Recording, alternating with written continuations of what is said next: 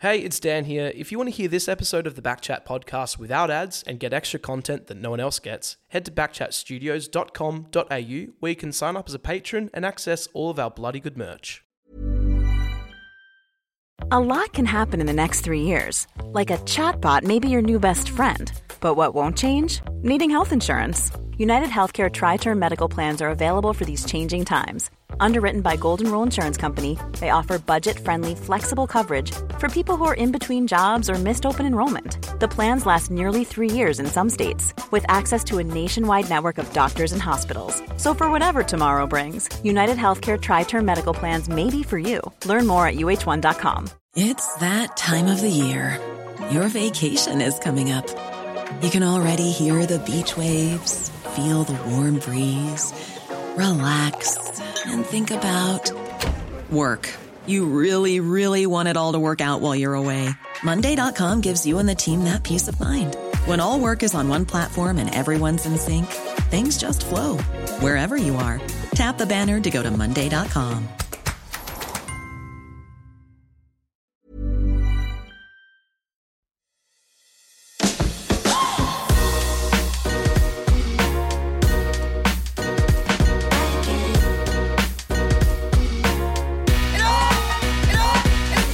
Well, this man right here, uh, welcome to Backchat, by the way, powered by Fleet Network. This man right here has been on the very top of my list for a long period of time. Daniel Mm-hmm. Const. Same here. Uh, has he? Mm. Well, that's Yep. good to hear. We are joined on the podcast today by Daniel Pratt, my former backline coach and good friend. Pratty, good to have you with us, mate. Good to be here. Um, Always welcome another Dan in, in, in here, so very Yeah. excited. I'm hoping we get a slight mix between um, Coach Daniel Pratt and player Daniel Pratt because I know both of them and I know whatever other Daniel Pratt there may be.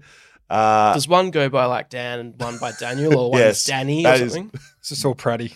All Pratty. Okay, always I've had a Brad. couple other nicknames, but we won't go through them. Good. Um, I think your career, uh, looking across it, is quite unique, and um, there's some great moments we're going to go through, both as a coach and as a player. But we do start with the same question for every guest, and I know you are a backchat fan. I know you are, so you should know what's coming here. Your greatest sporting achievement. We want to know what it is. Look, I know what you've done on the football field as a coach. You're a premiership winning assistant coach. You've been around some of the great football eras of the modern times, North Melbourne, Brisbane. You've been a VFL coach. Like you've done a lot at football land. Just want to start with don't care just for the moment. Okay, Praddy? This will be about you for the rest of it. But we want to know your greatest sporting achievement not on the football field. What sort of sporting prowess do you own? Uh, well, I didn't actually think about that question before I came in, but uh, I scored 100 in under 11s and I got dropped. I was on 99 and I scored 100. That was my first 100 off a drop catch in the outfield on the fence. So, yeah, it was at, uh, was at Pine Rivers Primary School in uh, Queensland. Yeah. Wow. Yeah. So that, yeah, that was, it was a lucky one, I guess, in the end. So you're under 11s? Under 11s. That's a good effort. That's 100 very good. on. It Oh, was off 50, 50 balls. So So you're Wow. talking. I was tonking. Yeah, it was on a concrete pitch as well. Back in the Bounce. day, yeah, yeah, it was. Uh, it was pretty. It was pretty flat there. what did the ball look like? It was no, it was one of those plastic ones I used to use in juniors. So Wow. um, I thought they used to like retire people at like 30 runs, like back at that. no, it was fifty balls. They retired you, so I had to score. That's why I went for the tonk. I was. I think it was on the last ball. Yeah. So and the bloke, the kid Very dropped it. So on the bench. absolute scenes. Last ball, gone the tonk, dropped it over his head for six. Or No, no, I just got a single. Are you, are you raising the bat and stuff at that age? Raised the bat. Yeah, Yeah, yeah. So no, it was. Uh, that was V eight hundred I was using. well done. Yeah. Uh, V8 hold is that a bad? V eight V eight hundred. Oh, sorry. Slazenger bat. I had the V100. It was very thin. Yeah, it was that. Well, I actually used to use that, but uh, yeah, for some reason I was using that. Lucky you weren't, you weren't bowling though.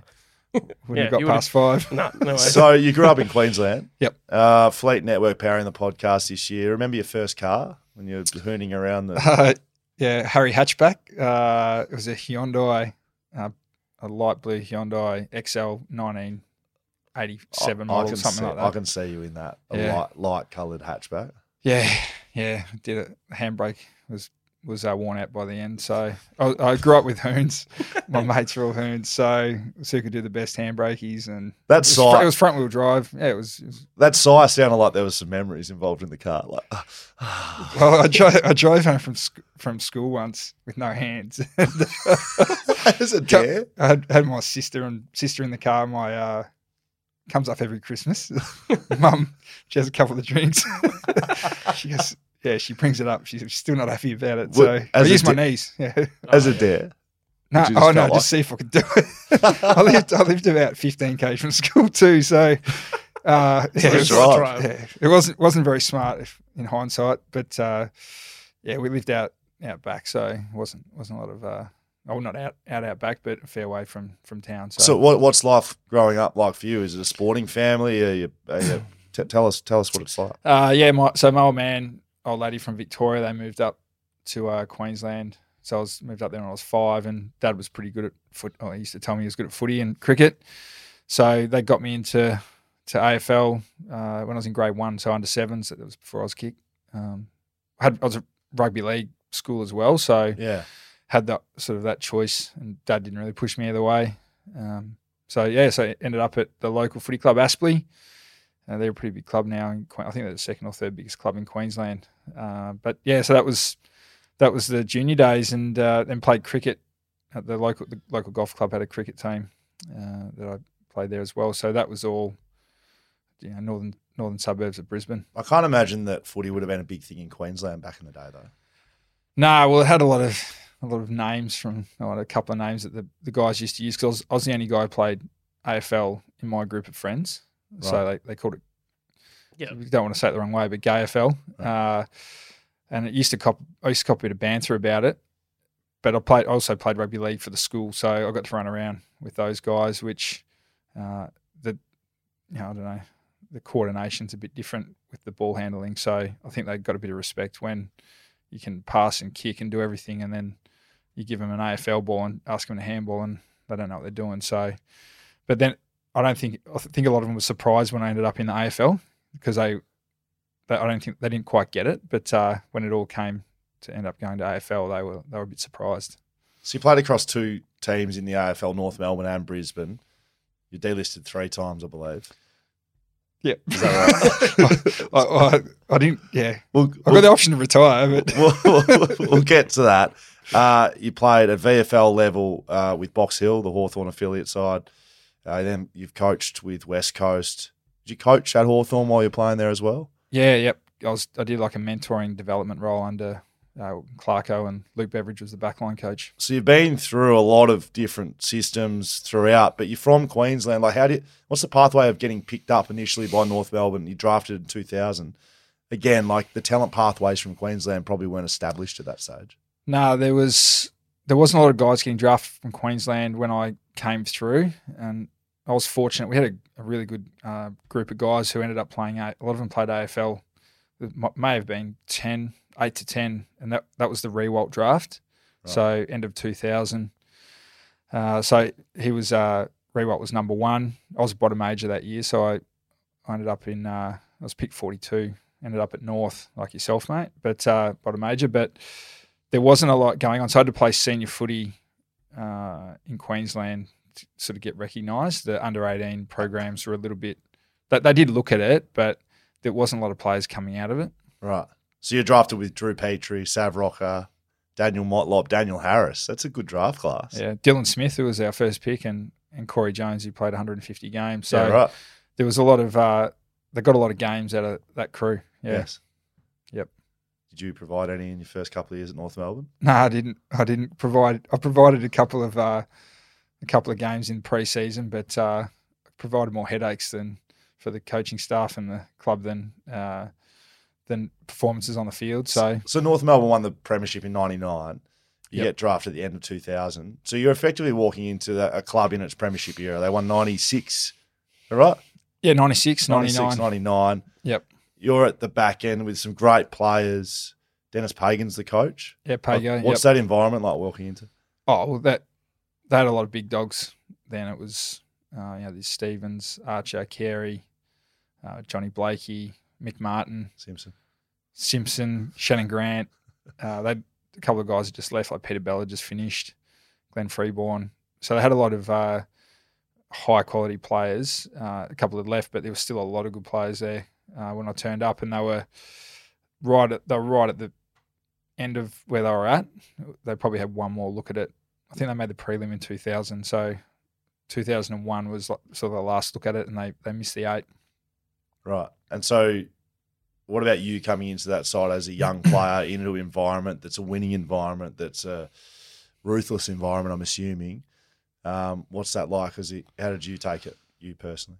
Uh, well, it was it's a very social club north. I, I don't know what it's like now, but um, when I was when I turned up, everyone was in. It was all in. So uh, trained and trained as hard as you could off the field. Uh, if the, the boys were doing something, everyone would go. Uh, it was that type of environment, so it was very inclusive. And as a, from my point of view, as a 17 year old coming from a non-football state, not exposed to those that the programs that the TAC Cup guys were, probably wasn't a good environment for me to come into. Right. Uh, but you make your own bed, so yeah, there was a couple of things I would have done differently in my time, but it was a, it was a good environment um, to learn about success. That was something I t- I'll always take from those first two years. What was it like uh, walking into a club with Wayne Carey? I mean, he's like the biggest, one of the biggest names in the AFL at the time. Is he as as advertised? Yeah, he he, he was bigger than the game almost at that point because he was such a good player. Uh, he's uh, his unity, you know, bringing people together. It was as good as I've seen. Like he'd he'd ring up a rookie list or a sup list. Had sup list back there, so the fifty fifth player. He'd ring them up um, to invite them to lunch, or he'd go pick them up, or pay for some of their footy trip or whatever. So yeah, it was really unique environment, uh, and it was driven. The culture of um, the mateship was driven from the top, and obviously it got out of hand what happened. But uh, yeah, it was it was definitely something that I wasn't uh, didn't expect it anyway. So you're 17 when you get drafted. You're two years there, and you, you're delisted. Don't play a game. I've heard you say both to me and publicly that you didn't think you were ready. Like, and Yeah. that's on reflection after you know the 30 years in the game, probably. Like what Yeah, well, what part wasn't ready? well, you come from. oh, I've been living at home. I just finished year twelve, so I went from schoolies straight to my first day of training. Pretty much, I, I left schoolies, caught a train back up to Brisbane from the Gold Coast, got on a plane, and then I was training the next day. Pretty much, so uh, I come from you know living with mum and dad, you know, fifteen k's from school, to so I had to, you know, they had to drive me. I had to catch a school bus, and then I was living at home, and they'll drive me around everywhere. Uh, to living in Melbourne with a host family, and uh, yeah, so it was a completely different. envi- uh, The way they the welfare system is now, like they they get things in place, but uh, yeah, I wouldn't say. I probably would say I'm easily led uh, in that space. Like I, I was a social, I was a social um, person. So if something fun was happening, I was joining in, and that that probably that probably didn't help as a young player at an AFL club, at a successful AFL club. In those two years, were you? Did you think you were close to playing at, at times, or did you? Yeah, how close did you feel? I got told. I got told once I was playing, and uh, Really? I didn't. Yeah, I didn't get picked. So the senior players must have got told by Pago that I was playing, or I was pretty close to playing. So they were congratulating me, and got to the weekend and I didn't play. so. Oh, that's brutal. So it was. I, I still remember it, like where I was sitting and everything at the club. Like North change rooms were, it was pretty, pretty much the same size as this this area here. And uh, I remember him shaking my hand, and and then it got to the last game, and I wasn't in the wasn't in the squad. Is this on the footy show you would have been watching? Like, Uh, where, where are you? Where are you, where's the No, squad well, I, fa- yeah, I found out. I don't know if I found it on the footy show, but Because that used to be a thing, right? yeah, uh, it it could it did happen sometimes, but it was probably more for uh, for senior players who were coming back in. They were like, "Oh, yeah, okay, I'm in." Um, it wasn't like they just you watch the footy show just to see if your name was in the emergencies. Although I did do that a couple of times. I've been emergency six times. How come I haven't been picked? Have you done that before? I was going to say, quoting me. You talking about yourself? So yeah, so uh, that was that was in that was in my first year, uh, and I did, yeah I didn't play. So, and then yeah, the second year uh, I played really poorly until probably the last ten weeks, and I hit so that's probably the best form I had in probably as a, in my career as a, even as a kid. But it was too late. Right. So I finished up at the end of that year. That was when uh, Pago finished up and Laidley came in and uh, took over. So I was in the bottom, probably four on the list, and had had to make some changes. So would you have been clipped by uh, Pagan or Laidley? I caught up with Danny the other day, and I put that on her. and she blamed someone else. so, uh, yeah, they, they, they, well, they kept an eye on me uh, when uh, when it all happened. Uh, when I first came back, uh, I'll say Lades, so I don't get the terminology wrong, but Lades said to me, I've, I've been watching you when you're playing in Queensland when I, when you're at Brisbane. So, and Neville Stibbard, who was the recruiting manager, uh, he he wanted to keep me at the end of that period. So he rang me at the end of my second year at Brisbane, Mm. and uh, I actually didn't believe it was him when he rang me because I was talking to South Adelaide, and I thought it was someone uh, taking the piss out of me. Really? So yeah, it's Neville Stibbard here, and I was like, no, it's not. yeah, and, uh, sure it is, mate. Yeah, yeah, that's what I thought because I was ready to go. Robert Pyman was coaching at South Adelaide. and I was ready to go to Adelaide. So this is after two years on the rookie list at Brisbane. Because you get delisted by North Melbourne and then you get rookied by Brisbane. Yep, rookie by Brisbane. Yeah, 2003. Yep. And then uh, so yeah, so that was yeah, 2003 when they so they won. That was the third year of their uh, three premierships. 2003, and then four they lost to Port. Port Adelaide.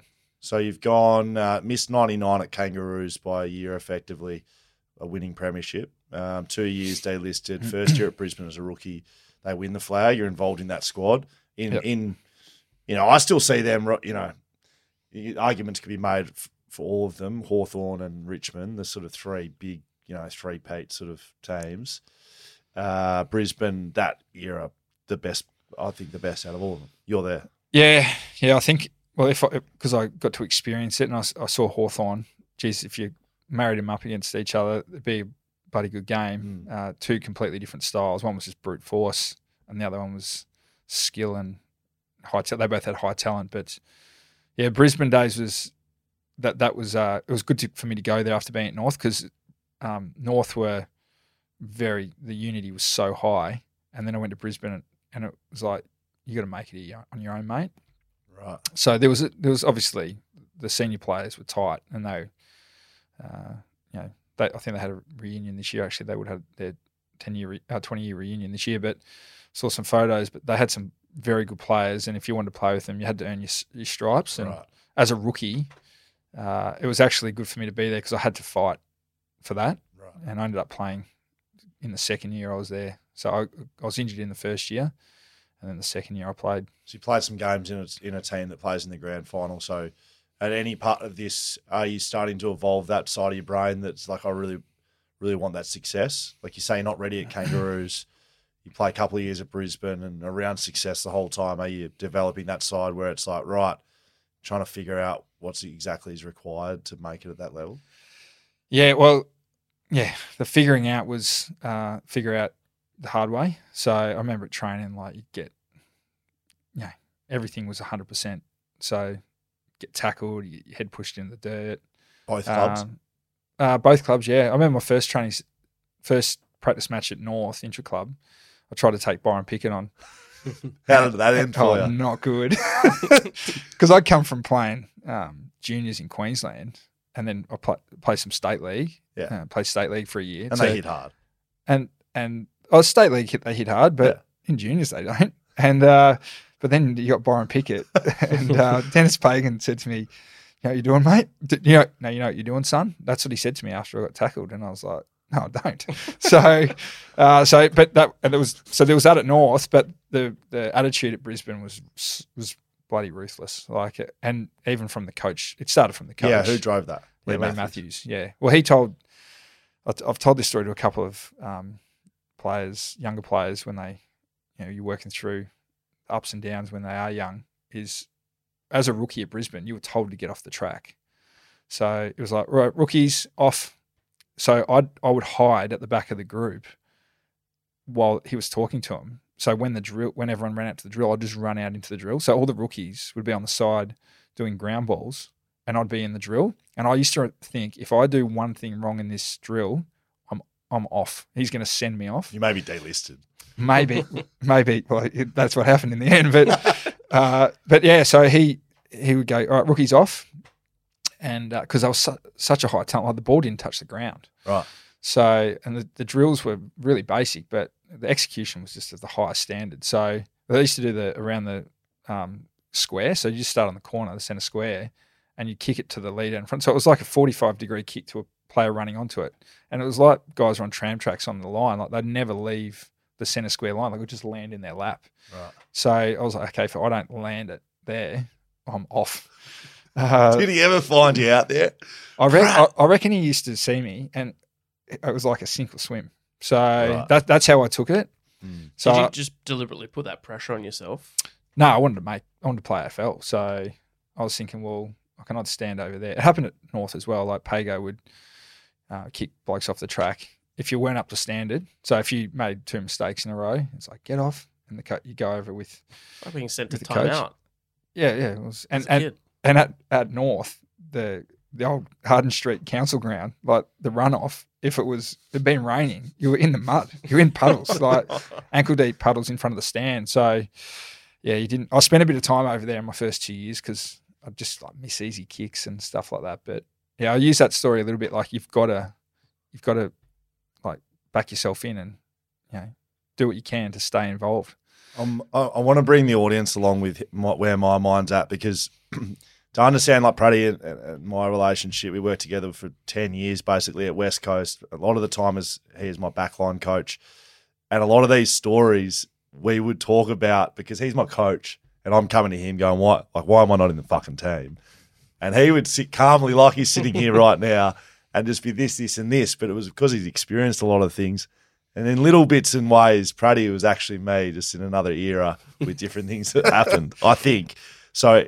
Except I'm not a premiership Yeah, player. Well, maybe, but uh, you almost you, know, you and Simo did your best to make that not happen. But we're going to get to that a little bit later. oh, no, Uh, I'm- no, that's a good, that's a good story. No, yeah, but we will get to that. But the other side of it is, I look at you as as a coach, and all of these coaches you played under Pagan, uh, Clarko, Bevo, Simo, um, Matthews, how you coached, you would have been without knowing it at the time, taking bits and pieces from these coaches. right? Yeah, yeah. Well, when I like every so probably once a year, I sit down and reflect on everything, like my life, my life, my coaching, being a father, all that sort of stuff. And when I look at football, I think like the opportunity I've had to bound to these people, and Mm. it's like they're the greats. Some of them are the greats of coaching.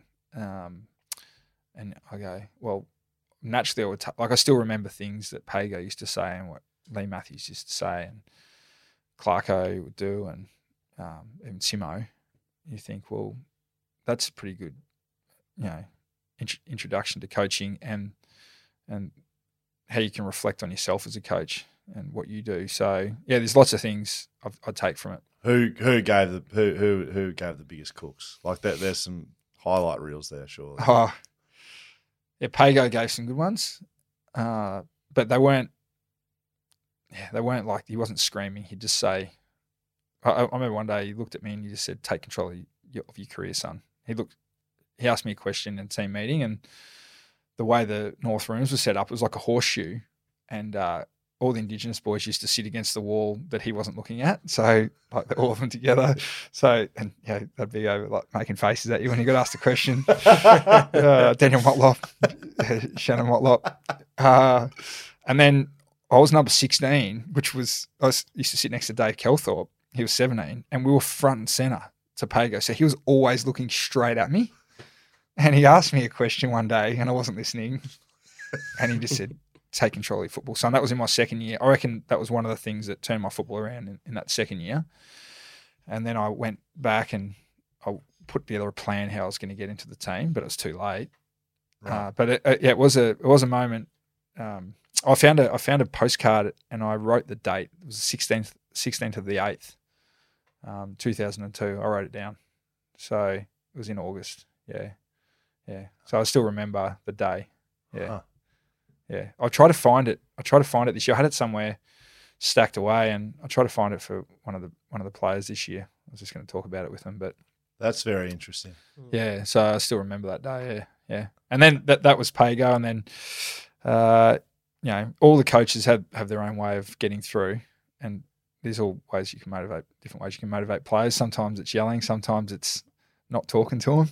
So you've experienced. Well, it's just funny, like talking about sending blokes off the track. I remember distinctly Simo sending Dom Sheed off the track once, screaming, "That's not you." He um he tried to pull a right foot, Dom being a left footer, tried to pull a right foot worm burner through the middle of the ground and missed his target by about fifty meters, and ruined the whole drill.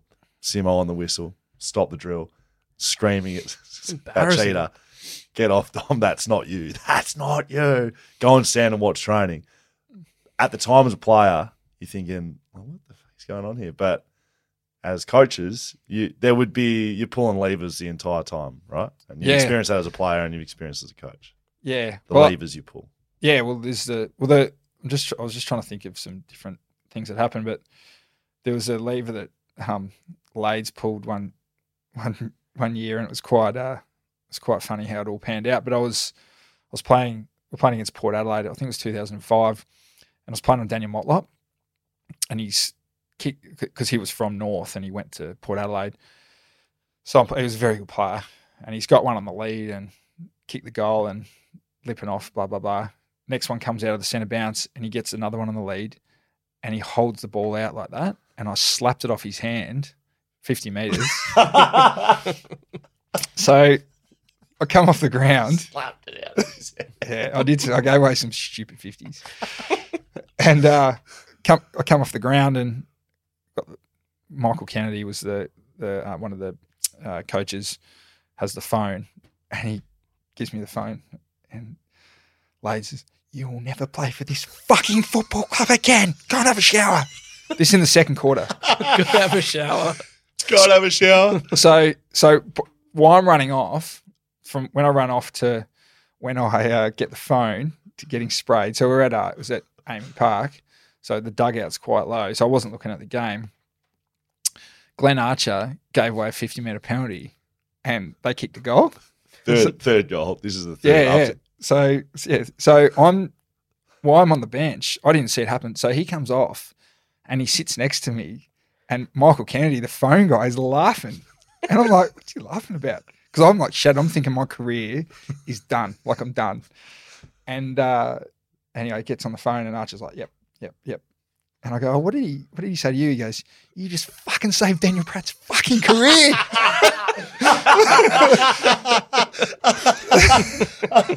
so I go, so at half time, I'm going to the change rooms and uh, a cop, cop of spray, fair enough. And Darren Crocker, who was the backline coach, comes up. He's like, mate, just just stay calm. It's all good. And I was like shattered. I was, I was actually thinking that was my last game. And then, uh, yeah, five minutes into the third, I was back on the ground. So So you didn't have a shower. I didn't have a shower, Fuck, but uh, yeah, so Arch, Arch saved my career. oh, that is absolute golden.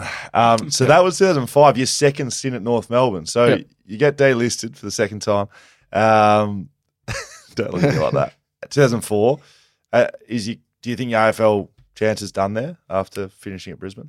Uh, yeah, yeah. After I got that phone call from um, Neville Stibbard, which I was really surprised about. Yeah. I was I was really weighing up whether I just go to because they offered me a rookie list spot. So my first four contracts was like twelve grand, twelve grand, fifteen grand, seventeen grand, something like that. And people talk about how much footballers get paid. Like we're talking about the top dogs get paid. Yeah. And it's it's leveled up out now. But I was weighing up taking a playing job at in Adelaide and getting a playing uh, playing in Adelaide and then having a job that they were going to offer me. Yeah. So I, I was I said I, I can't take a rookie list spot, and then they ended up coming around and they picked me up on the their last pick in the uh, Pick 74. Yeah, yeah, pick seventy four. So, so I was pretty Someone lucky. Someone made a list and said that you are the uh, the best player picked at pick seventy To ever be drafted at 74. Well, it's not. Yeah, you got to put an asterisk next to it because I had three chances. My third chance. but uh, yeah, there you go. Geez, the uh, people go deep, don't they? I didn't even know that. The first game you played, uh, the- well, it would have been your first game for North Melbourne. Yep, Who was it against? Carlton, Who was coaching? uh, Who was coaching Carlton? uh, Pago. Dennis Pagan. Yep, Your yep. first AFL coach. First AFL coach. Yep. Uh, played on Eddie Betts. that day. Uh, gave away a stupid free kick at the end of that game, nearly cost us the game as well. But uh, yeah, that was uh, yeah, it was a long time ago. So you only play you played the three games at Brisbane. You didn't play in your first stint at North Melbourne. For people listening along, what sort of player were you? I didn't know you. What sort of player were you? You, gave away some stupid free kicks, but what were you good I, at? I was, I, I, well, I prided myself on being aggressive, and I think after my spending time at Brisbane because they were they were mad in the gym. Uh, uh, Jonathan Brown was just ruthless. Like you couldn't leave the gym till you did 200 chin ups, 200 dips, 200 push ups. That was after you'd done your session. Uh, that was every session. So I got so strong for my size. I was like, okay, I've got to take advantage of this because I wasn't a good uh, good runner. I'd come. S- Spider Burton beat me in a time trial once. He's 211 centimeters, so I ran over Feldy. Uh, but uh, yeah, so You're I- taking you're taking two steps his one.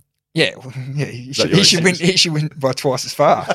so, so yeah, so I tried to, I tried to uh, be an aggressive player who was good at craft and contact, and then some form of intimidation could come off the back of that. Which that's half the battle as a backman is trying to mentally wear down your opponent, as you would know, Scully. So, I, I yeah, I tried to get that right, and I had some great uh, role models playing around me at the same time. So I had uh, you know, Arch and Leigh Colbert, Troy Makepeace, um, Shannon Watt, just to name a few guys who uh, were quite good at craft, but really aggressive and tough players. So I sort of I fit that mold, and I tried to hold my end of the bargain up. I mean, obviously it has, but like a future, just to throw forward the craft of backmanship, being a defender. Yep. That that's changed clearly, but the art of being able to get under your opponent's skin. Do you think that? Do we see that as much as we used to? Or is Uh, there opportunities to do it? I think there's different ways to do it now. Like you look at um, like I because I've coached him. You look at Gov for example, McGovern for example. His positioning and how tough he is intimidates the opposition. I think. Uh, Hmm. You know, Shannon Hurn he intimidates with his strength. Oh, if there's a ground ball, people move out of his way. So they're guys who I who I've actually worked with. You can see what their intimidation factor is That's interesting. but it's cha- it has changed because you used to have a set matchup all the time. Like maybe if you're a fullback, uh, you have a matchup, but when you're a halfback, like you, as you know, Scully, like that, half the time no one knows who they're on. Like it's just whoever you end up on at, at that moment. So you can't really intimidate a person when you're on them for 25 seconds and then you're on a new person, new player. So Yes. it has changed, but the craft part hasn't changed. I actually think the game's become a bit more one on one the last couple of years. I want to fast forward to a big moment in your career. So 2005, 2006, you played 17 games, 2005, 18 games, 2006. You're sort of starting to find your feet at the level. 2007, you played 25 games that year. You're third in the best and fairest at North Melbourne. Is that a career year for you, 2007? Yeah, that was that was probably the best, close to the best year I had. Yeah, Yep. So you played in a prelim final that year to Port Adelaide, got spanked, got spanked. Yep. 84 points. Yep. But I want to take you back to, I reckon it would have been round 19 of that season. Um, you played at Telstra Dome or whatever it was called back then, um, North Melbourne v West Coast. Yep. And you were backman. So you've just spoken about what you're good at aggressive, physical, intimidator. yep. Hey, right? Ticking all those boxes. Yeah, something like that. Well, that's what I thought anyway. Right. So I'm not sure what you were doing, but you must have been. Look, I don't know how this happened. I, I still, I still struggle to think whether the young player involved was in the forward line or you were in the forward line. But you ended up matched up um, in the goal square. It was you, uh, a teammate of yours. I can't remember. Uh, you know this story that I've heard. Um, Chris Judd was there in 2007. He's like last year at the West Coast Eagles, and there was a there was a second game player in the goal square. Yeah. Do you remember what I'm talking about? Well, I don't know who that player was. You I, do I, know. I didn't know at the time. I- my memory of this incident, I'm that second game player. This is my second game at AFL level. Just trying to, you know, just trying to find my feet, just trying to figure out what's going on. In the goal square, my captain, Chris Judd, who is highly uh, encumbered by groin injury, OP, heavy onset OP, OP at that stage. Didn't play in the finals after this. Could have been his last game for West Coast, in fact.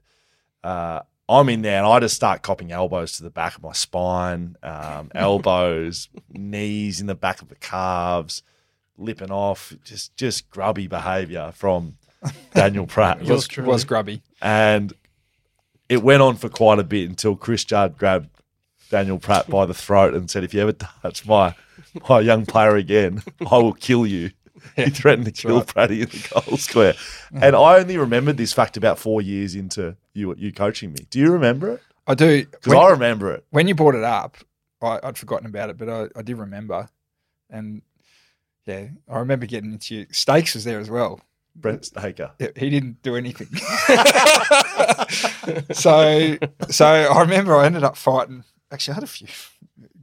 I used to fight. Chicky used to, but he did the same thing. But when uh, a few years before, but uh, yeah, I ended up wrestling uh, Juddy for the rest of the game because he just played forward that day. So, oh, geez, I I don't know how strong he was when he was good, but he was bloody strong. So That I remember, oh, well, that well, it, well, for a guy who had really bad OP, Yes. um, and I'm wrestling him, and I'm thinking, geez, this guy's pretty strong. Uh, because I'm used to playing on small, small, mid-sized forwards, and then I'm wrestling him. So I can only imagine what he would have been like playing on him in the midfield at his best. So that's probably why he won a couple of Brownlows with his strength. But yeah, I remember trying to intimidate you. Sounds, I- like, I- sounds like you were up in the forward. Yeah, he, he was he Forward was goal forward. square. He was forward. Yeah, I um I Yeah. take that experience and put it down to sort of how my career panned out actually. So we do have Daniel Pratt to thank for my behaviour as a player from that moment. if and you as want to a look at it coach. like that. oh, I just think it's a great story. Uh, so uh, prelim, you play in finals for Nor- North Melbourne, but never quite get it done. You're in the All Australian squad in 2008. Yep. Um, playing good footy. Three years after that, you play 35 games over the next three years, and then career over. Yep. What are your reflections overall as a, as a player? You, you start, you're not ready. Another club, delisted a couple of times. Uh, oh, AFL level, what's your reflections? it's it's hard to say, like reflecting on it, because there's so many factors that influence it through the time. But I feel like I left some games on the table. Like so, you go, well, if you had have done this differently or been more professional, I, wouldn't have said I was the most professional player going around. Uh, I was more of the unity type player. So I was like, yeah, I'll I'll train hard. I'll make sure everyone's tight. So I'll go out with them, have a beer after the game, whatever. Uh, you know, that sort of approach, and then I'll play hard on game day. But then it, it catches up with your body at AFL. You can't. What we used to do in the mid two thousands, and it was probably worse in the nineties. You can't. You couldn't do it now. Like with off the field, going out and having you know fifty. Not you have fifty drinks, but having having every Saturday night after a game, you go out and have a drink, and you just can't do it now. The, the game's it's too dynamic. So on reflection, I probably could have handled that better. And I look at guys who I got drafted with, like Drew Petrie plays 300 and something games. Now, he, he was a extreme talent. So I don't want to compare myself on that front to him, but very good player. So I think, well, did I miss out on 80 games to get, you know, get to 200? Or do I go, well, it's just the experience of what it was, which I actually think's on reflection. Like if I look now, I don't regret it, anything. So it probably helped me to where, to get to where I am now. When when you look back over all your playing career, can you pinpoint what changed in sort of 06, 07 for you to? I mean, going from being delisted and dropped and hardly playing to then all Australian, all Australian squad, like something must have clicked. Uh, oh, Dean Laidley helped. Helped. Like when the coach has belief in you, then and you can you can feel it. it definitely helps. Like as a coach, now I try to instill that with the player. Like the belief is high, and it takes sometimes players don't believe it, uh, and and you go well. For me, that that was what got me going. So, and you can't treat every player the same, but um, Dean at, at the time, Dean was able to uh, do that, and some of it was whacking me over the head, and some of it was giving me confidence by um, what was said. So I think that made a big difference. Uh, to and, then if you're gonna if you're gonna draft a guy for the second time, you got to play him. So then I felt like my talent. Not saying I was talented, but the talent was able to then be on show at AFL level, uh, and then you know it, it sort of all lined up well. So I go oh, wrong place, wrong time. Early days, maybe, maybe not. Did that help with me being able to make it to that level? So I might not have made it to that level if I had have got gifted games when I was a kid. So So then now as a coach, are you do you sort of um, try to instill that belief in players that maybe you think don't actually have it? Like are you hoping that maybe you can just unlock something? Or at that level, does everyone have the ability to do that? Uh, well, you don't get drafted if you don't have ability. And it's probably the, the last, I don't know what percentage it would be, maybe five, 10% in the head. So, like, obviously, these guys who are better players than others. Like, if you're a first round pick, you're obviously a high talent. But if you're second round onwards, yeah, you can you can make it easily if you're mentally prepared or mentally tough. It's probably the, a better way to describe it for simplicity. But yeah, I, I, when you're a coach, you think a lot about how you motivate the players because some players don't believe you, like, and they don't believe you believe in them. That's the other thing, and how you how you try to motivate them. It's like you're constantly thinking about it. So I'm trying to work out how to explain it, but um, if they don't, if the player doesn't believe you, it's very hard. If they don't believe you believe in them, and I when I coach a player, I want that player to make it. So whether they're the last player on the list or the first player, when I'm talking to them, I I want them to make it. Uh, well, sometimes I don't know if the players believe that. Yeah, that, that's the that's the biggest challenge as a coach. Bringing the belief. So in between your time as an AFL player, you said you were given the option to retire, but you were you were delisted for a third time. Yep. Uh, why didn't you want to retire? No, well, I was 28, so I still wanted. I might have been 27 actually. Well, whatever I was, I was trying to. I, I thought, well, I've still, I still can play at this level if I get my body right, which I, I could because you know my last year I only played 11 or 10 or 11 games it would have been, but um, I was able to compete at that level uh, for most part when my body was my body was good, but uh, that was the, my biggest challenge. So I tried to get to other clubs, but it, it, didn't eventuate, which is fair enough. Like I hadn't performed well enough for the last 12 months. So uh, wasn't surprised. And then, yeah, it finished up. So I, I, I, would, I'm happy to say I was delisted three times. Mm. Yeah. I think it's a badge of pride, those sorts of areas. That's what it is, mate. Yeah, correct. you become the captain of Box Hill VFL side uh, over the next couple of years 2012, 2013, leading your own side. You didn't have that opportunity at AFL level, clearly, but uh, captaining, they win a flag in 2013. You miss it. Yeah, I didn't get to play. Maybe the first captain in history not to get picked for the. No, well, so when I went to Hawthorn, I was looking to get into coaching, like to. I'd been doing stuff for my coaching, but I wanted to get further in. So uh, Clarko and and Fags, because Fagan, uh, I remember meeting them and they they said, "Oh, look, can you help with our the development of our young players and the integration of the Box Hill players and the Hawthorn players, and then you can do some backline stuff under Be- Luke Beveridge." So pretty three good coaches are there: Clarkson, Fagan, Beveridge. Yeah, yeah, but, uh, all very different, but yeah. Uh, yeah, all you know, pretty successful coaches. So, uh, and then and then you can play.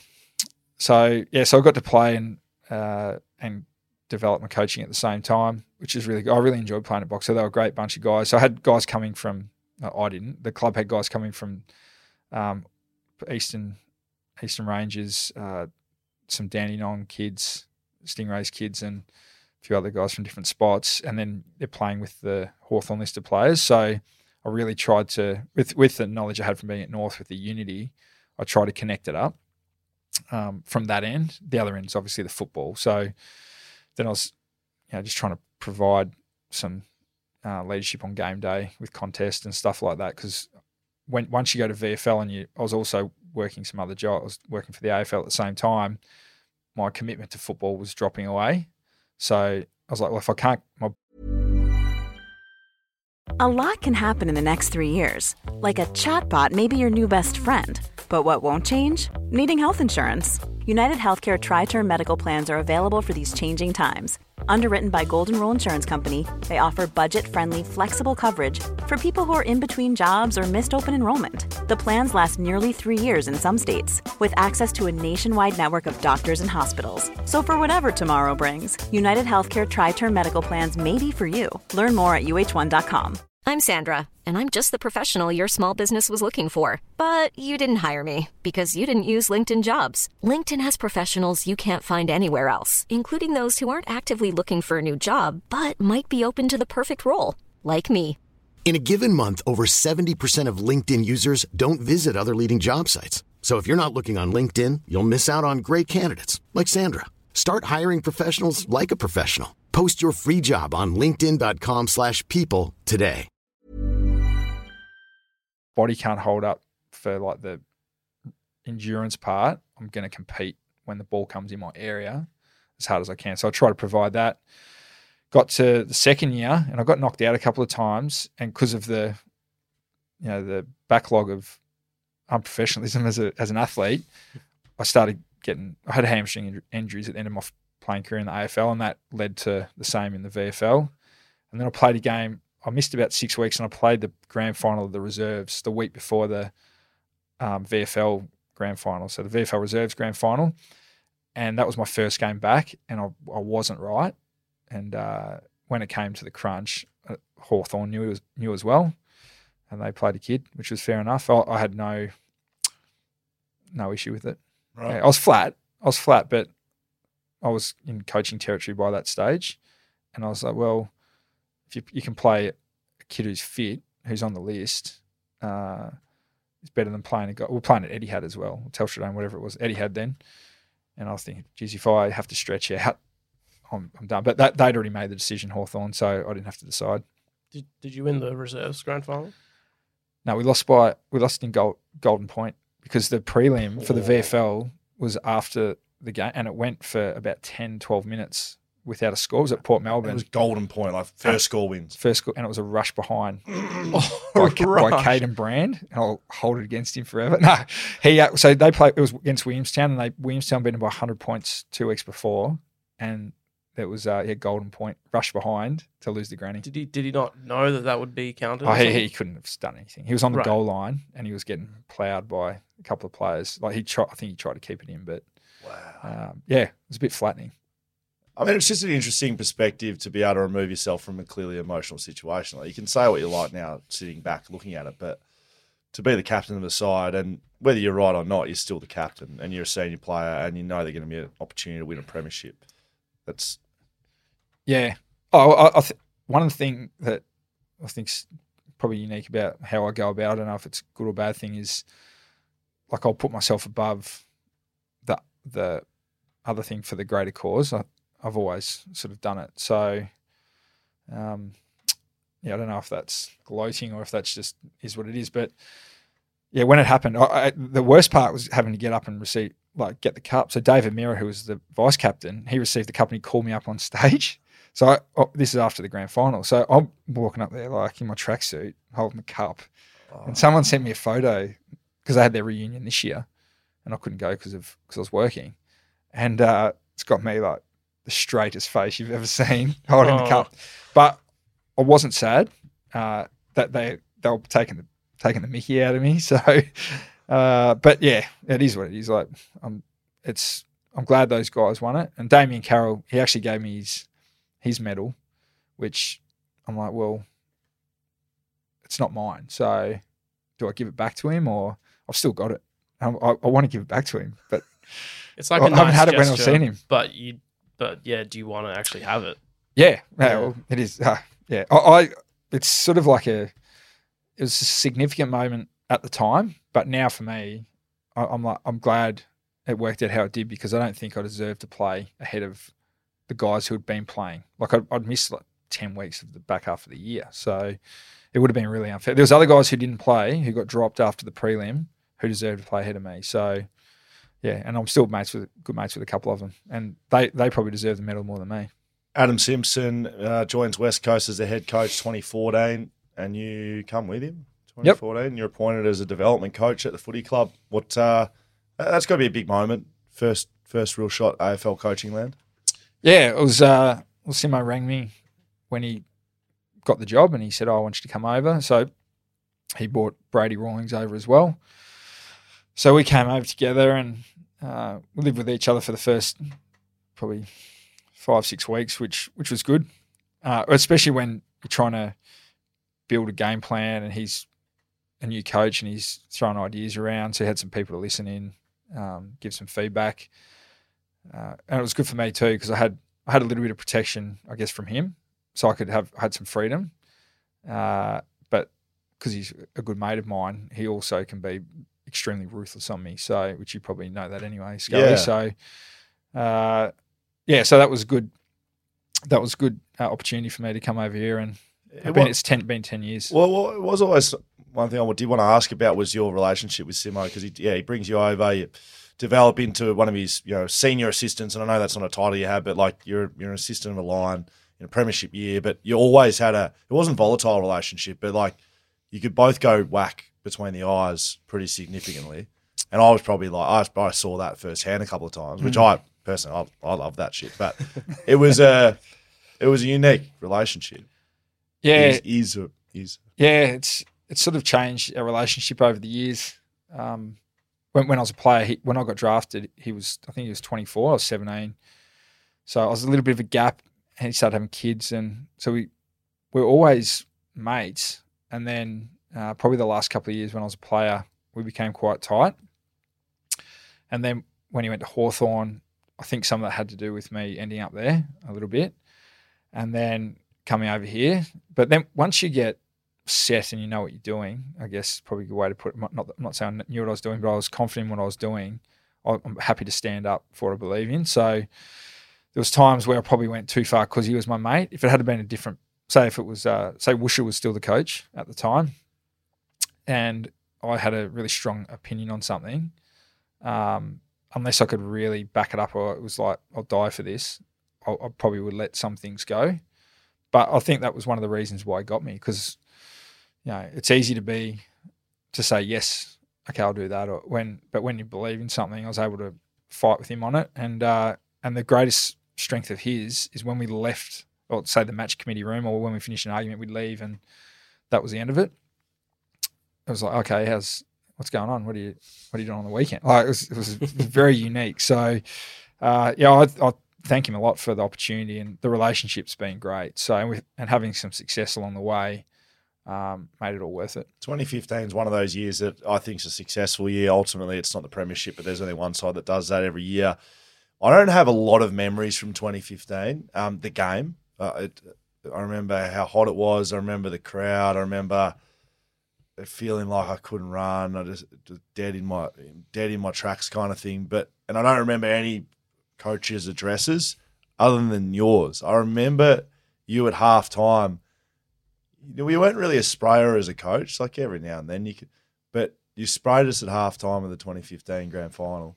We did your best anyway. Remember this? I don't don't remember. No. Um, so you were team defense coach, if I remember correctly. yep. And, yeah, was, yep. and we were defending poorly. Yeah, well, they they owned, they just owned the ball on us that day, Yeah. so they made the ground big. I just remember you. I remember you coming in, you had the whole team together, which you never did during the year and you'd never done post. And you and you were trying to drive team defense with a bit of, you know, not a Fagan, not not a pagan spray, but it was a some sort of version of Yeah, that. Did it work or No. not? there you go. yeah, stay in your lane. So nah, I don't know. I, I I can't remember. Can't remember it, but I do remember they picked us apart that day. So, Yeah. yeah. It was. It actually helped with what we did after that. So that game. Yeah. What, what do you mean by that? Well, we because we were quite our pressure on the ball was always pretty good, and uh, helps when you got Nick in the ruck and get the ball going your way, and then put pressure on and uh, panic. If panic sets in, and you we're a bit more of a zoning defense, then then you can uh, you get good intercepts and you can score off it. It's easy to score off intercepts when you're a zoning defense because there's no one's there's no one on you when you get it back. So uh, so that we sort of transitioned to a different sort of style after that, a bit more, bit more accountable with the defense because they they did kick the ball around on us a little bit. They handled the pressure quite well, and uh, yeah, that's why they won on the day.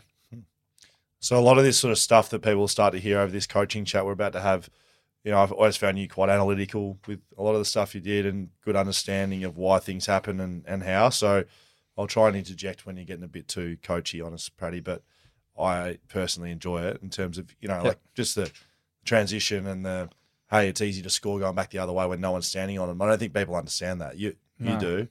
But the element of defending, people, I think, an audience would think, oh, it's just you know the, ball comes into the back line and you defend, you beat you, you beat your man, and Stop them from scoring. there's an Yeah. element of that, that right? Yeah, there is. Well, the last line of defense is the last line of defense. Like you have to you have to defend. So, but up the ground, it's a little bit different. Can you talk about some key things that you used to or have driven as a backline coach over the years?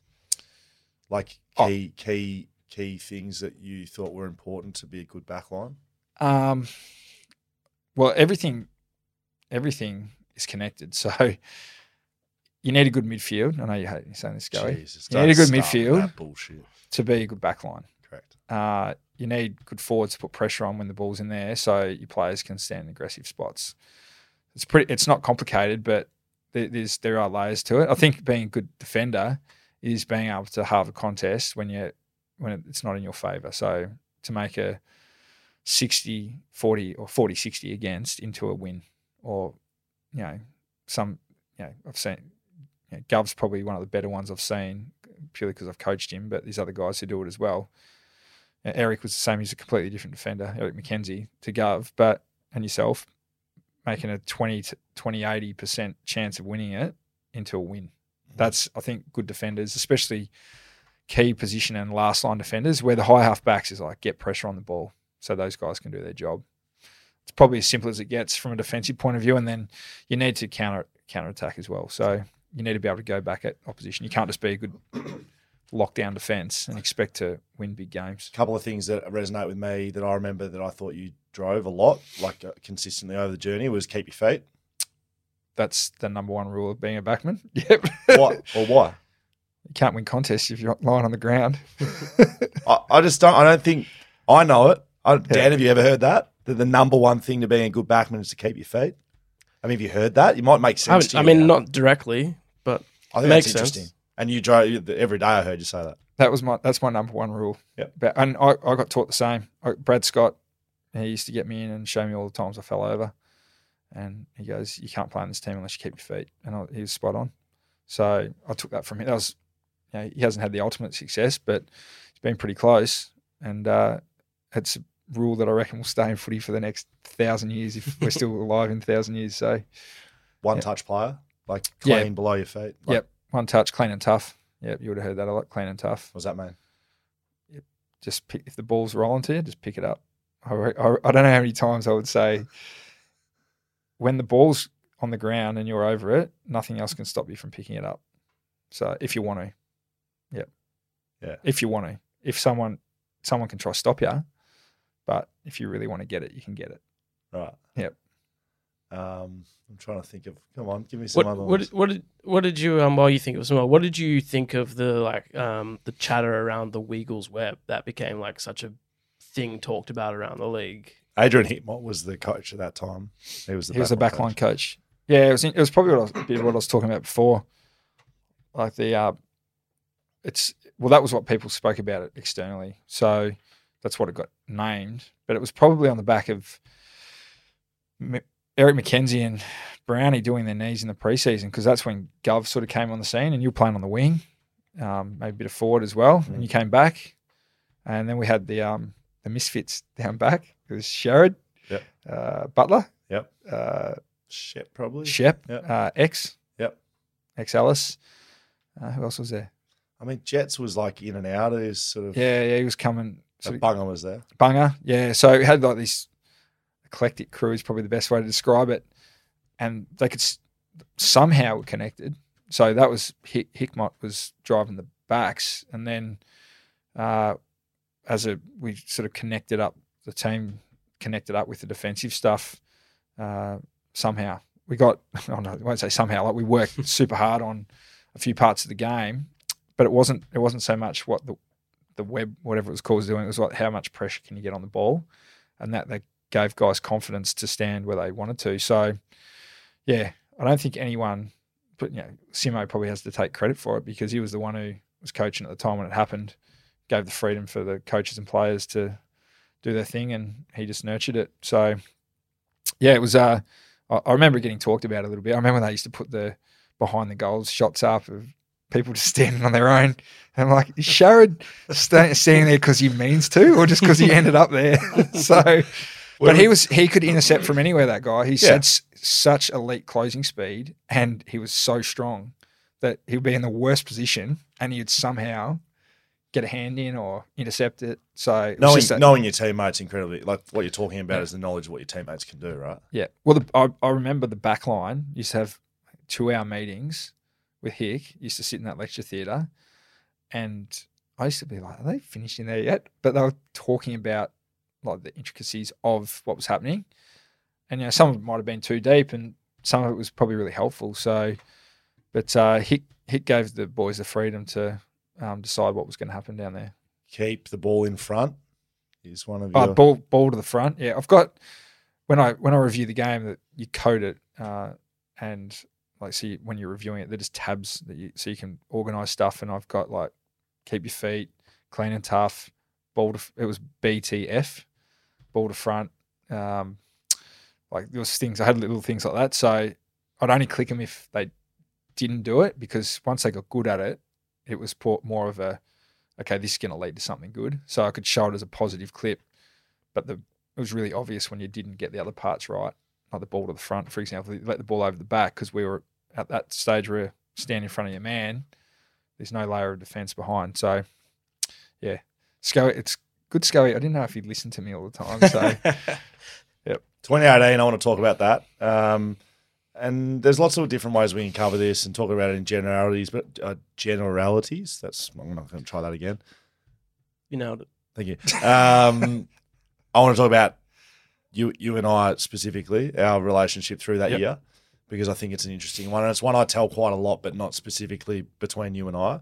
So round one um, is the first game at Optus Stadium in 2018. We spent that entire preseason talking about winning that game. Do Yeah. you remember that as coaches? yeah, That was well, a big the deal to was- win that game. It was the first game at Optus. Yeah. Yep, against Sydney. We did we did Premiership Cup in the middle. I think we did like all like the the the um you know t- 92, 94, 06 cups in the middle in the middle of Optus. Were it was about winning that game. I got picked. Pratty played Barrass on Franklin. True or false? Yeah, True. true. Yep. Franklin kicked five goals on Barrass, and then they decided to put me on him. True Yeah. or false? yeah, yeah. Well, you're you're telling the story. I mate. no. so Uh, yeah, yeah. This this happened. Yeah, Franklin, Fra- Franklin, Franklin kicked eight goals. Sydney win. Yeah. To, to, like puts the whole preseason. uh, somehow I get, I get, I get dropped. Oh, did you? I, I, I don't even remember. So that I know that you've had a lot of footy, but this is this is why I wanted to talk. So, uh, well, this is your experience, so it's, it's so at the end of round one, we have our meeting. We actually did it in Laker, and we were doing our review. And I got a phone call, and one of my best mates passed away. That's right. Um, Yep. He got uh, hit by a truck in Sydney.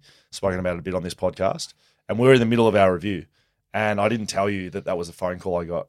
I saw the phone, picked it up, listened, put it down, and I finished the review. And you and you wouldn't remember that either, probably. And then at the end of it, I said, I think you said something like it. You know, it's not look, not looking good for next week or something like that. And I said, no worries, mate. I'm I'm done anyway. Walked off. Um, went to the funeral. I was out of the side for about ten weeks after that round one. Yep. And was dropped. Um, can you remember that year between uh, not you and I necessarily, but that first part of the year from building up a preseason to losing that round one to then building some sort of form coming into sort of the middle of the year of 2018? But, so you're talking about you or Nah, you. I do remember calling you on the way back from the funeral and um, coming up with some sort of, you know, I want to do this, this, and this. yeah? Geez, it's hard. Yeah, I it's hard to remember because this is your experience. Like because Yeah, it was with you. You know, you have lots of conversations with players. I do remember that game. Like we were probably too aggressive on trying to put pressure on the ball against Sydney. Which left Uh, Buddy and a defender one on one inside forward 50. So I, I got Simo blame me for that loss, but because we won ten in a row after that. Yes. So I don't know if it coincided with you being out of the team, but, um, but uh, yeah, but obviously what you went through in that period would have been extremely tough. So I think um, I, I do remember working because you're one of my players at the time. So and as I said before, like you want every player to play, and- they can't. But that year was really important. The the East Perth relationship because we had a lot of players who played in the grand final that year who played for East Perth.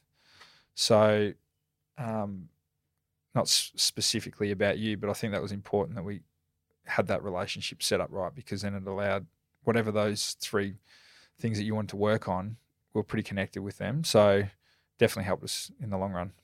2018 for me, like uh, I remember a lot of frank conversations with you, and we're talking about the Simo thing, and this is why Yep. I was sort of mentioning the stuff at the start with frank conversations. Do you remember like those? Nothing specific, well, but I remember conversations with you because uh, they would have to be like I, I couldn't I couldn't mix my words. Like I had to be direct to make sure that you were clear when you left because because you are like how you how you look at things. You're like, okay, I'm going to get on with it. What do I need to do? So I'd always make sure I didn't say anything that was going to cloud your mind with the wrong thing, like or you'd interpret it the wrong way, and then you just go down this different path. And you know, I think it's a strength of yours, but it's also was a weakness because if Yeah. it goes the wrong way, which it's not always your fault, but if it, if I say the wrong thing, then you go the wrong way, Mm. then I'm to blame, not you. Mm. So I really tried to make sure that I was clear, which meant I had to be direct with you because you are quite stubborn. If that's is that a good way to put it, Dan? Yeah. Absolutely. and uh, and we'd have to, I'd have to fight fight my way through sometimes, as you you know, and you'd fight back, and I, I respected that because it, we, we got to the we actually ended up getting to the core of what we wanted to talk about by doing it. So yeah, I, I actually en- really enjoyed that relation that part of the relationship with you because I could tell you the truth, and whether you didn't like it, whether you liked it or not, you would still take that feedback because you're going. "Right, If you're going to give me that feedback, I'll tell you what I think, but I have to respect what you've said. So I actually really like that part of the relationship because different different players don't do it yeah, that way. is that different? Like, is that is that different to most? Is that No, no, it's it's you're you're you're quite unique in that space. Um, other people, um, the conversation can be really short, and other players has to be a bit longer, or like how you approach it. Every player is so different. Like that's constantly what you're trying to work out as a coach is what do I need to say next. Even even in line meetings as a group when everyone's together because of that dynamic, it's what do I say to this group to get the right outcome? Because if you say the wrong thing, it can it can drag on for weeks or a day or a week or uh, like you never know and that's you're constantly thinking about that towards the back end of that year, I developed into sort of probably more of a role playing. You know, all, all the way through my career, I was doing different things, back flank, wing, whatever, key. But towards the back end, playing some roles and played in the last game before finals. And uh, a couple of boys weren't in the team, Jets being one of them. And we finished top four by, and then that first uh, qualifying final, um, which I was dropped for. Do Yeah. you do you remember? i do remember yeah Do you remember? do you want to tell a story because No. no. no i want you to tell a story because it was i think like the way i did it was basically what we just spoke about is i had to be straight to the point Well, So, you were the guy that rang me. Simo didn't ring. You rang me first. uh did yeah i can't remember Maybe. the order i, I reckon mate, no, I, I reckon i reckon he spoke to you Simo, Simo rang me. I gave him about twenty seconds on the phone, and then I hung up on him. Yeah. And then I rang you, and I was quite aggressive with you yeah you were yep um, because it was the most aggressive I've been after all this sort of back and forth with being stubborn and strict, which is all absolutely fucking correct. Is this is this about just me and you? This Yeah, whole it is. Yes, absolutely. Yes. Yeah, Airing some grievances.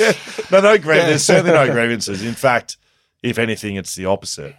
But I was aggressive because I was Yeah, angry at that stage, and that I'd just been told as a senior player that I was out of the side. There was a there was a younger player, my best mate probably at the club, Tom Barrass was in, and there's some other movement around it. But basically, I saw it as Tom Barrass v me, and you picked Tom Barrass, and I was aggressive with you, Yeah, yeah, and you were driving at the time. yeah, yeah. I was. Yeah, I was You- driving with my. You missus, tell the yeah. story. You remember this? I know you remember. No, this. I, well, I- well, the selection part. Um, I think I actually said to you, yeah, it was my decision. So, but I think I said that. I can't remember exactly how we the team came about. Um, but as a coach, you can always say it was a match committee decision because it usually is.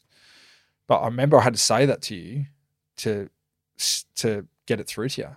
So I don't even remember if it was that or not. But so I was driving my car down West Coast Highway and I was coming up to just I was going between the Boulevard and Hale Road, and I had my missus in the car, and you were in tears, and she was in tears. You were both in tears because she's It's, like, it's on Bluetooth. Like this is on Bluetooth. This is this is yeah. This Yeah. is on uh, on Bluetooth. So she's crying. Scully's. I think he was crying. Oh, I was crying. I was fucking. and uh, I was being so blunt. Um, I wasn't being blunt, like I wasn't being uh, mean. I was just had to be direct because the decision had already been made. So there was nothing that was going to change it. And I was pretty much telling, from what you might recall, is telling you've got to get on with it. So that was one of the harder conversations I've had. Uh, but then I got some direct and honest feedback once I got off the phone from my partner. is that right? Yeah, she said I was too mean to you. Mm. She said you can't you can't tell players that. So I was like, well, I know Scully real well, and it was the only way that I thought could keep you moving forward. So I speak about that year. So and the reason I mentioned Andy passing away, it was a roller coaster year for me.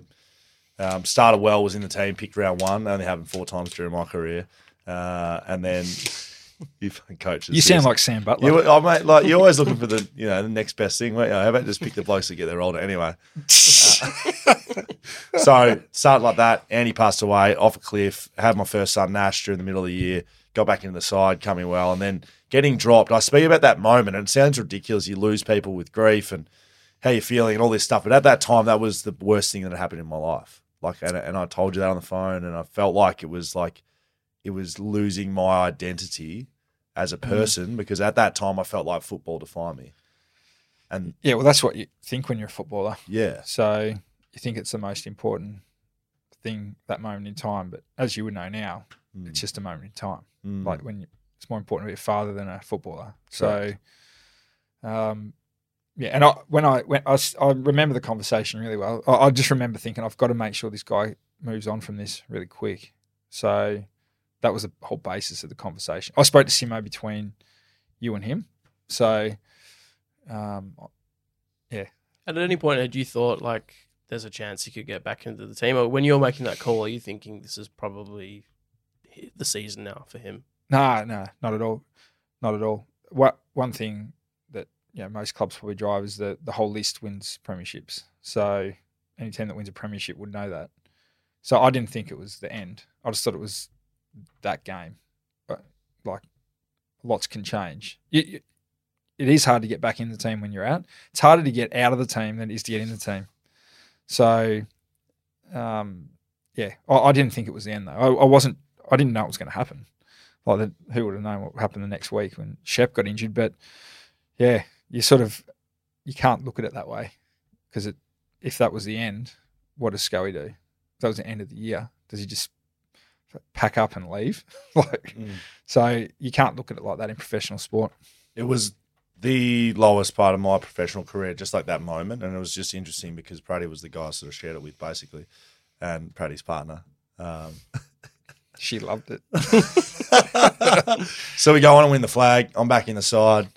Um, what's your reflections on that? Because we've kind of covered your whole career as both a coach and a player. Did you win a flag during that period that I missed? I didn't. Um, I didn't win it. Didn't I didn't play in any flags at senior level. So lost one in 2000 for Northern Eagles in Queensland against Southport, and then yeah, missed the one when I was a player at the VFL, and then experiencing the. Uh, I didn't get to play in any when I was at club, so at Brisbane, got to see them. I think being around it has helped a lot because you you can see what what's right and wrong, like what influences it. But uh, and you can't I can't put my finger on it if you ask me, but when it's happening, you sort of know it's happening. Like in eighteen, I knew, especially when we got on a roll. I think we beat Richmond at the at Optus uh, by a fair bit during that year. It was about round five or seven or something like that, and they peppered us in the first quarter, and the mids and the backs just held up with the defending the, the D fifty, and then uh, we got on a roll and. Nick got on top in the ruck and stuff like that. So when we won that game, I thought, okay, because Richmond were red hot those couple of years, we're going to be in the mix. And then at the back end of the year, because in 16, we were probably the form team going to the finals, and the doggies beat us in the first week of the finals. Yep. And they won the flag. Um, and I thought, oh, I remember thinking in 18, I was thinking, oh, doesn't matter how good you're going when you get to the finals, you can win it from anywhere because of that game. But then it doesn't matter what form. If you're top of the ladder and you're in the best form, it doesn't mean you're going to win it. But the the vibe was good. Like the the connection internally was good. It was it wasn't about the on field form. It was about the connection within the group that I could see. So or that I felt, and that's just from my point of view. But uh, but then even you know, talking about your look at Shep, you know, is his worse than yours? You getting dropped, and you know, so I don't want to harp on your thing before, but It's my podcast. yeah, well there you Harp go. So that's that, that doesn't surprise me. I reckon. Um, I reckon. Uh, I've lived off some coattails and carry on a bit about winning the 2018 flag by myself, but uh, I, it's complete carry on. Those who know me. Yeah. Uh, Well, it's not carry on. One thing I reflect on is it was probably your well your your uh, best one-on-one coaching with me in my career. And again, I don't know if you remember this, but um, I play in the prelim after missing the qualifying. We beat um, Melbourne, smash 'em. and uh, basically the question then goes to who's going to play on De Goey. At the time, Collingwood were playing one out in the goal square and clearing the entire side out of the forward half. Basically, they were playing like Yep. this weird ass. And very early on in that week, you told me that I had I was playing that role, and then it wasn't till right before we flew out. We're flying out on the Thursday like we usually did, and right before we left the the um the, the club, we sat down for twenty minutes, not a long meeting, and I said, right, how am I playing on De Goey? And you you had mapped up mapped out exactly how I was going to play on him and how I was going to beat him, and the position, the starting positions basically that I had to work on. Do you remember that? Yeah, because he only sort of led one direction. Yeah. Was it just to the left? It was to the outside. Yeah. So yeah. the starting position, Paddy and I always work heavily on starting positions. Whether it be back shoulder, front shoulder. This one was unique, and I've never done it before. And never did it again. Was uh, outside front shoulder. So I'd always start in front of him, and I'd always be on the outside of the ground, pushing him back into the middle of the ground, which is where our numbers were going to be. Oh, Gubbins, right, yeah. Barrass, because they like to open up leading lanes on the outside of the ground. Yep. Yeah, And I that's credit right. a lot of the one-on-one stuff that lots of people like giving me credit to to our twenty-minute conversation that day. Yeah. Well, if if you had to kick six, then I would have looked like an idiot, wouldn't I? So, oh look, I think at the end of the day, like, I think the will to win kicks in a lot of the time. So, like there was there was contests all day from both teams, and that was that was a really good game of footy because of the ebbs and flows. But so many contests in that game from both teams where you're out of position and you somehow get a hand in. But um, I think if you can get as a as the last layer of defence, if you can get your starting position right, may might give you eight percent, ten percent better chance. So that's what you got right that that day, and then the other part comes down to what I spoke about at the very earlier was when you get drafted, you got talent, but the mental toughness, whether it's will to win, whatever you want to call it, that's that takes over. So yeah, yeah, that was um that was a really good game to be part of. What's it like when the siren goes in the box Um, winning a flag? well, oh, so I was just reflecting. I was just thinking about you actually on that day. Well, that, that was probably the best game you ever played. Yeah. It was up there. No, you played. You did play some better ones than that. I would have thought, but I think playing your role was a good day. Mm. Um, and then just to connect, heck, everyone connected up, especially after the backs. I'll say we because I was the backline coach. We gave up the first five goals so, of the game, but uh, yeah. So I remember things like the quarter time speech rather than th- events in the game. I wasn't listening. oh, yeah, I well- never used to listen. You know. yeah, no, I, I know that. I know that. But uh, it's interesting how what people remember. But uh, the coach, well, the, there was four seconds to go on the clock when Yowie got the ball. So, and he kicked it back in. So I was I was the first person to celebrate because I was looking at the clock because the ball's in our 450 for so long in that last period, last bit. And I, as soon as it hit four seconds, like when Yowie touched it, it was how long was left on the clock when we knew we'd won. So it would have been similar with the granny that's just gone past. Like it's not until really late that you know you're win. Like if you win by 10, 10 goals at three quarter time, you're like, how good's this? Like Coaches' boxes are pretty quiet too. People might think they're loud. They're quiet. There's not a lot going on. Nah, you only talk about things you need to, and like you try to keep it quiet. It's hard. It, it gets emotional in there more because you watch.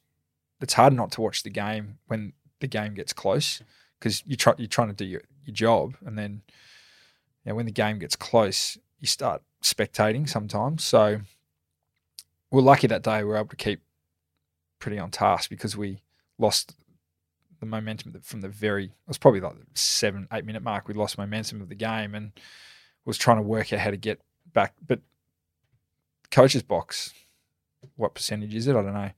Like you can move a couple of things around. Like in that as soon as we put an extra behind the ball in that first quarter when they kicked five in a row chris mayne came straight down. So they'd pre-planned. So it's like well how do you influence? But did it make a difference? Did it was just enough to stop the momentum? So the coach's box is really interesting. It's probably how do you keep individuals on task and and then give clear messages at the breaks to those who listen. Mm. Do, you, do you get on the phone on the box? Yeah, I try to talk to play, the player every time they come off. So there's a set rotation. So every four minutes someone comes off, and some guys like to talk. Some guys don't want to hear my voice. Uh, some Lewis Jetta tells me what pizza he's going to order that night. So um, there's different, yeah, all different. Shannon Hurn gets a massage and he'll sometimes I don't talk to him because he doesn't like being spoken to all the time and about things, or it might just be, oh, mate, can you just make sure we stay on top of this? It's more like um, reinforcing messaging rather than, or seeing how guys are going. Like if you have two goals kicked on you in a row and then you come off, like just hearing the tone, you can hear in the tone of the voice what mood the player's in. Yep. What do you blokes do in match committee? What are you doing there? Uh, we pick the team, work out the strategy, work out training, uh, work out the week. Um, How often match committee selecting the team is there a button of heads? Oh, most of the time, is there a robust discussion about like that's what it exists for, right? Yeah, yeah, it is. Yeah. Well, you've got players playing waffle who you want to who are in form want to come in. You might talk about players who are out of form in the waffle. It's like how can we help or this. You talk about so much like, and it's um, it does jump around a lot. So we'll be doing the team, and then something will come up, and then you talk about that. Then you come back to the team. Usually by the end of the day, every day you sort of run through the team what it's going to look like, and from a Monday to the Friday, it might might change a little bit, but yeah, just all depends on what's happening um, with the team and the form and during the week. You got anything else you want to ask, Brady? Got a lot. Let's go to social media. Uh, that's right, it's Pratty. I know you like that, mate. Not so. Oh, there's quite a few here. Let's fucking get into it. Social media. Simon Blake ninety four. We'll move you. We got we got not long left, and we get you out the door. Yep. Simon Blake ninety four. Uh, this says, why is our weakness always defending small forwards? Is it by choice? It would be in reference to West Coast. You can answer it. Um, oh, I don't know if that that's completely true, but well, we are pretty good for a while. Brad Sheppard was probably one of the better defenders I've seen playing smalls. Um, That's good. JWTB yeah, yeah. underscore. Uh, who's the most underrated defender at your time at West Coast? Uh, probably Brad Sheppard. The backs, will they like me saying that? Or yeah, yeah. T- Tom Tom Cole or Brad Sheppard? T double score Dizzy. You like Tom Cole Uh, in your opinion, what's one attribute needed for these positions? Fullback, centre half back, back pocket, half back flank. Just go key position and uh, yep. key position. Uh, elite craft. Oh, if you want to be good, the best, up the best. Elite craft, um, aggression in the contest, smalls, uh, being able to being clean and tough, keep your feet. I mean, we've sort of covered it. Yeah. If you want to the, the next one, Nico? Uh, what's it like co- coaching Will Schofield? Add, add some humor into it if you no. want, because you gave the serious stuff. No, well, yeah, it's my has first. He ever, has he ever been able to convince you to get him back in the team uh, after dropping? Uh, I, I, don't let players influence me on the decision I'll make in match committee. Yep, wish including I, Scully. Wish, wish, I knew that back. then. you spent spent hours I, and hours. I don't. I don't let their sell. Yeah, they yeah. sell themselves to me. I, I, did it when I was a player, and I'm like, it, doesn't it doesn't work. Yep. So what was it like coaching me? I liked coaching you. Mm. It was good. We were honest and um, we got reward for effort. Anything you didn't like? Um, my first, actually, my very first backline meeting. I don't know if you remember this. I had it was I presented something on self awareness, and I, it was directed. It was directed towards you're one of the people about how you influence others. So I really wanted to control like as much as I could, how much you influenced in the right way and the wrong way because you have very strong personality and opinions, uh, very forthright, and some of them were really knowledgeable opinions. So, um, but that doesn't mean that that's what needed to be heard. So, that was one thing I enjoyed doing when I was coaching you is managing, like working through our relationship in that space. Yeah. Is there anything you didn't like? I'll ask it again. Uh, no, not, I, there's no player who I haven't liked coaching, and I think I do think about conversations or relationships all the time. Even from What used to year. piss you off about me? Can I be more direct? Uh, no, when when when your when your opinions didn't align with what we're trying to do. Or fact? Well, well if they're, they're they were facts to you, they were facts to you. They were opinions. I- I'm I'm a bit like you, and I'll, I'll say something, and it sounds like a fact. I, I think it's a fact, but it's just my opinion. Um, and my opinion was that you thought your opinions were facts at Yeah. times. That's good. See, he doesn't even know. That's not even a fact. Uh, C- CD cow. Uh, yeah. Uh, did Schofield really win us the 2018 Premiership? And what were you thinking uh, when his antics unfolded? Oh, which antics? When he, the run in the middle of the Yeah. ground one? Oh, oh look, uh, it took a bit of maturity to decide to do that. Um, didn't eventuate to anything, but uh, oh, look, he, play, he played. He played. Um, well, Gov ended up on De Goey. Yeah, that's correct. he took a hanger on my check. So, So- um, no, uh, we'll, we'll You say you you won the game for us, mate. Well done. uh, uh, Corbett Lucas. Uh, thoughts on Oscar Allen down back? oh, what a man!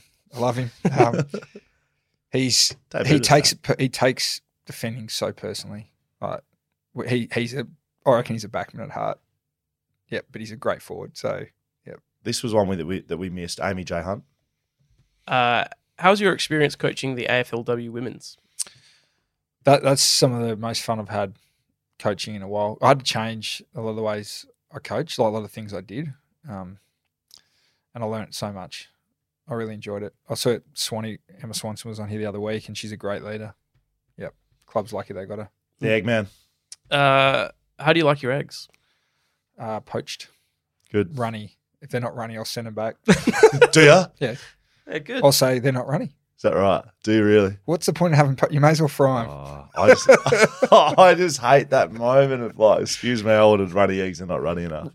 You wouldn't say that. Oh, No. mate. you just sit through a hard um, yolk. Mate, if I ordered a steak and they brought out chicken, I'd eat the chicken. Like, you know that I don't care about food. Yeah, I know, but do you not care, or you? No. I, well, I think I'm you mustn't impartial care to because food. I reckon if he was worried about it, he would definitely say something. yep. Backchat double underscore on socials, backchatstudios.com.au is all of our stuff there. Fleet Network powering the podcast this year. Swimply, Whippersnapper Whiskey, Margaret River Roasting Co., Bluebet, Shelter Brewing Co., Leadable Cameras, and uh, Mumba Digital. A very big thank you to our sponsors, our partners. Daniel Pratt, thank you for joining us, mate. It's been fun. Uh, brilliant, guys. It was a good chat.